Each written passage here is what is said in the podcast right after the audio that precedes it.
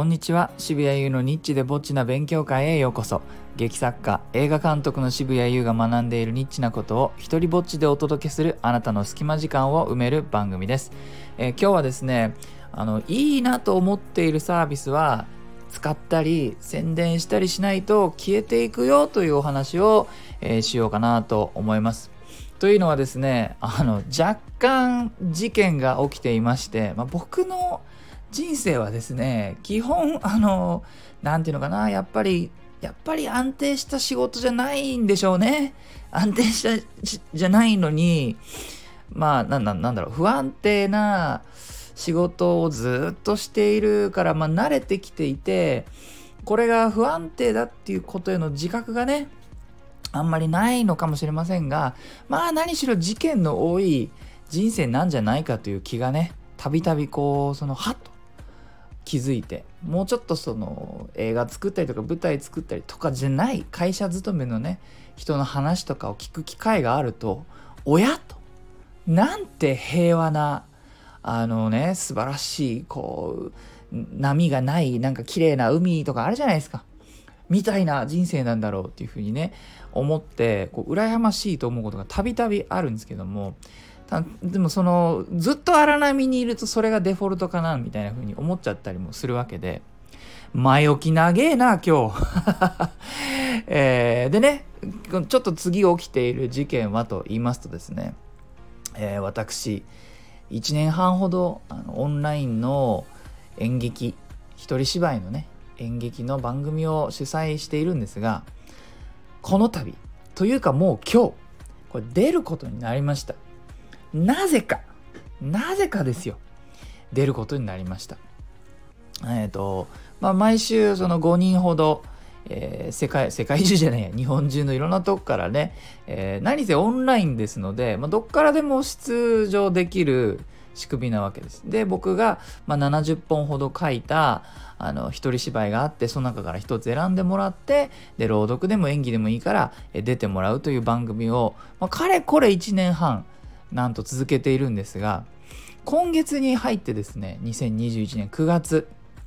ちょっと出演者がちょっと集まらなかったという回がございましてでそれが今日でございまして、えー、でまあ大抵4人か5人、まあ、いつもは5人目指してやってるんですがそれがですねあの足りなかったもんでもうこれ開催するかしないか、まあ、やめるっていう手も一応あったはあったんですけれどもでもそれだとねせっかく練習してエントリーしてくれてる人たちに申し訳ないっていうのももちろんあったので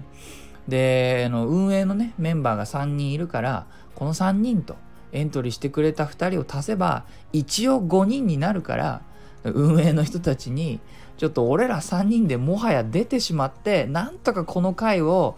つなげようぜっていうふうに提案をしてですね3人出ることになったんです。という流れがあって、えー、私別に俳優まあ一時期は俳優を目指していましたよ。高校生の時とかね、えー、いろんな舞台に出てそんでアメリカにもね俳優になるんだとかって言ってね言ってあのそんな時期もありましたがあその後二十何年後の今日、えー、出ることになりました。いやーどうすんだろう。これから、ま、ちょっとねあの台本見たりとか 衣装選んだりとかなんとか夜の9時までにまとめたいと思っておりますが。それでですねこれで感じたことというのはあの1年過ぎたあたりにえー、僕はまあどっかちょっと霧のいいところで最終回を作っていいんじゃないかっていうふうに、まあ、運営の皆さんとかこれを1年間見てくれてた人たちに、まあ、ちょこちょこ提案してみたんですけれどもまあねあの愛着も湧いてるしそのそれなりの盛り上がりも作ってきたのでねやっぱりみんな続けてほしいという声があったわけです。わかりましたと。じゃあ頑張りますというふうに、えー、続けられるように少し仕組みを変えていったんです。その今まではそれまでは、まあ、毎週やってたんですけれども1年ちょっと過ぎたあたりからこれちょっとずっと続けるんだったら月に1回休園日を持とうよとかあのそんな風にしてですね、えー、盛り上げることに今まで使っていたエネルギーを継続の方に振って、えー、じゃあまあそれほどこう騒げないかもしれないけれどもあのファンの人たちとかこれの出られる場所をね維持できるように継続の方に力を入れるというふうに舵を切ったんです。まあそんなこんなで頑張ってきたんですけれどもやっぱ盛り上げるのにエネルギーを注がないことのを続けているとやっぱりその視聴者数だとか出る人たちとかにニュースがね届きにくくなって、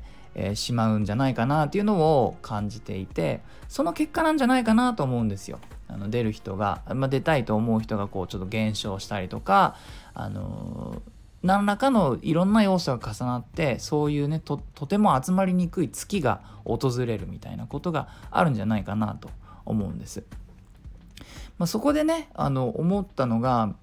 えーと、続けてほしいっていう人たちのメンタルと実際に続けるとなったらやらなきゃいけない人たちとのメンタルとあそれぞれの労力っていうのはやっぱり全然違うわけで続けてほしいって言っている人たちにはあんまりリスクとかやらなきゃいけない労力とかっていうのはぶっちゃけ言うだけだったら何もないんですよね。あの見るのだって投げ先生なのでただだしあの維持するために何かそのね人が払わなきゃいけないマストな労力っていうのはなゼロなわけです。えところがじゃあ続ける側となったらそれはそれで、まあ、毎回番組はやるしそのために人を集めるっていうのはやるし、えーと、集めたお金っていうのは出演者さんに分配したりっていうのはあるし時折新しい台本を提供するっていうのもあるしで続ける側の労力っていうのはコンスタントに発生します。だからこの差がねやっぱり認識してもらわないとこのサービスっていうのはいつか立ち行かなくなってしまうなっていうのをまあじんわり感じていた中にいよいよ いよいよ自分も出ないと番組が成立しないみたいなタイミングになったので本当にねサービスを続けてほしい。これは別に僕のこのやっている「モノステ」というイベントに限らずですけれども広く言えることですね。続いてほしいって思っている人はそれを使ったり宣伝したりしないとなくなるんですよ。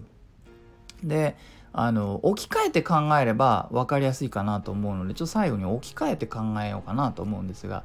例えばです。商店街とかにねあるようなお肉屋さんとかをちょっとイメージしてもらえたらいいんですが家族経営で。でまあそうですね。23ヶ月に1回行くか行かないか。あそこのコロッケが美味しいんだなみたいなのがあって。あのおばちゃんがすごい好きでと。でちょっとコロッケが食べたくなったら買いに行くと。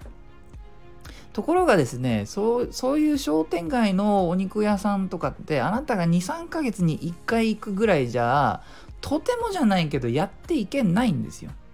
昔はそういうお店しかない時代があってでコミュニティの力で持ってたんですけれども最近はですねチェーン店が出てきたりコンビニが出てきたりとかして便利だから人の足っていうのはそっちに向くようになっちゃってってどんどんこういうお店っていうのは衰退してなくなってってしまうんですね。からあの続けていてほしいなというふうに、えー、やんわり思ってるとしますよね。あのおばちゃんたまに会うと元気そうで元気もらえるからとか。あそこのねジューシーなコロッケたまにメンチカツ買うんだけどって言って。でもあなたが23ヶ月に1回500円落としてる程度じゃそのお店やっていけないわけです。もちろんそういうお客さんが何人かいるかもしれないけれどもやっぱりその程度じゃやっていけないんです。それでね苦肉の策でセールかなんかやって盛り上げてたりするかもしれなくてそれをねちょっとこう遠くから見てああセールやってんだ。よかった元気そうでみたいな風に思ってね。でもそれはその人たちからすると最後のあがきかもしれないわけです。そうすると気づくとその23ヶ月後にその店あの道を通るとお店は閉まってて、えー、長い間ありがとうございましたみたいな張り紙がね手書きのきっとおばちゃんの手書きでね、えー、書いてあるわけです。そんな風にして結局その便利なところに行っていてでいいなとは思っているけれどもそのサービスを利用しないっていうことが起きるんであればどうしたってそれは続かなくなっていってしまう。まあ言い換えれば需要が変わってしまって人の動きというものが変わってしまっているっていうこともあると思うんですけれども、えー、話を僕のねこのオンライン演劇の方に戻すのであればもしですね視聴者にしても出演者にしてもこのサービスにねもうちょっと続いてほしいなと本当に思うのであれば僕らはですねもう維持の方にしか力を入れることはできないので、えー、使ったり宣伝したりっていう風にしてくれないと、まあ、さっきのお話ではないですが商店街のねちょっとちょっといいなと思っていたお肉屋さんと同じで、まあ、立ち行かなくなって消えていってしまうよというお話でした。はい、えーと、いいなと思ったらハートマークをタップしてください。Twitter もやってるので、よかったらそちらもフォローしてください。許可も上演料もいらない日本初の一人芝居コレクション、モノログ集アナは Amazon で好評発売中です。サイン本が欲しいよという方は僕のオンラインショップ、渋々屋をチェックしてください。そしてですね、今夜、あの、僕出るのでこのラジオを聴いていて、えー、ちょっと何日この渋谷さんなんか演技やるらしいよっていうことに興味を持っていただけたなら、よかったら見に来てください。えっ、ー、と、Zoom という会議アプリを使って、えー、やっている演劇なんですが、視聴者の皆さんの顔とか声とか出たりするわけではないので、えウェビナーというね、セミナーのようなスタイルを使ってやるので、ただ見るだけですので、よかったら遊びに来てください。概要欄に、えっ、ー、と、その視聴 URL みたいなものを貼っておきます。では、渋谷優でした。Thank you.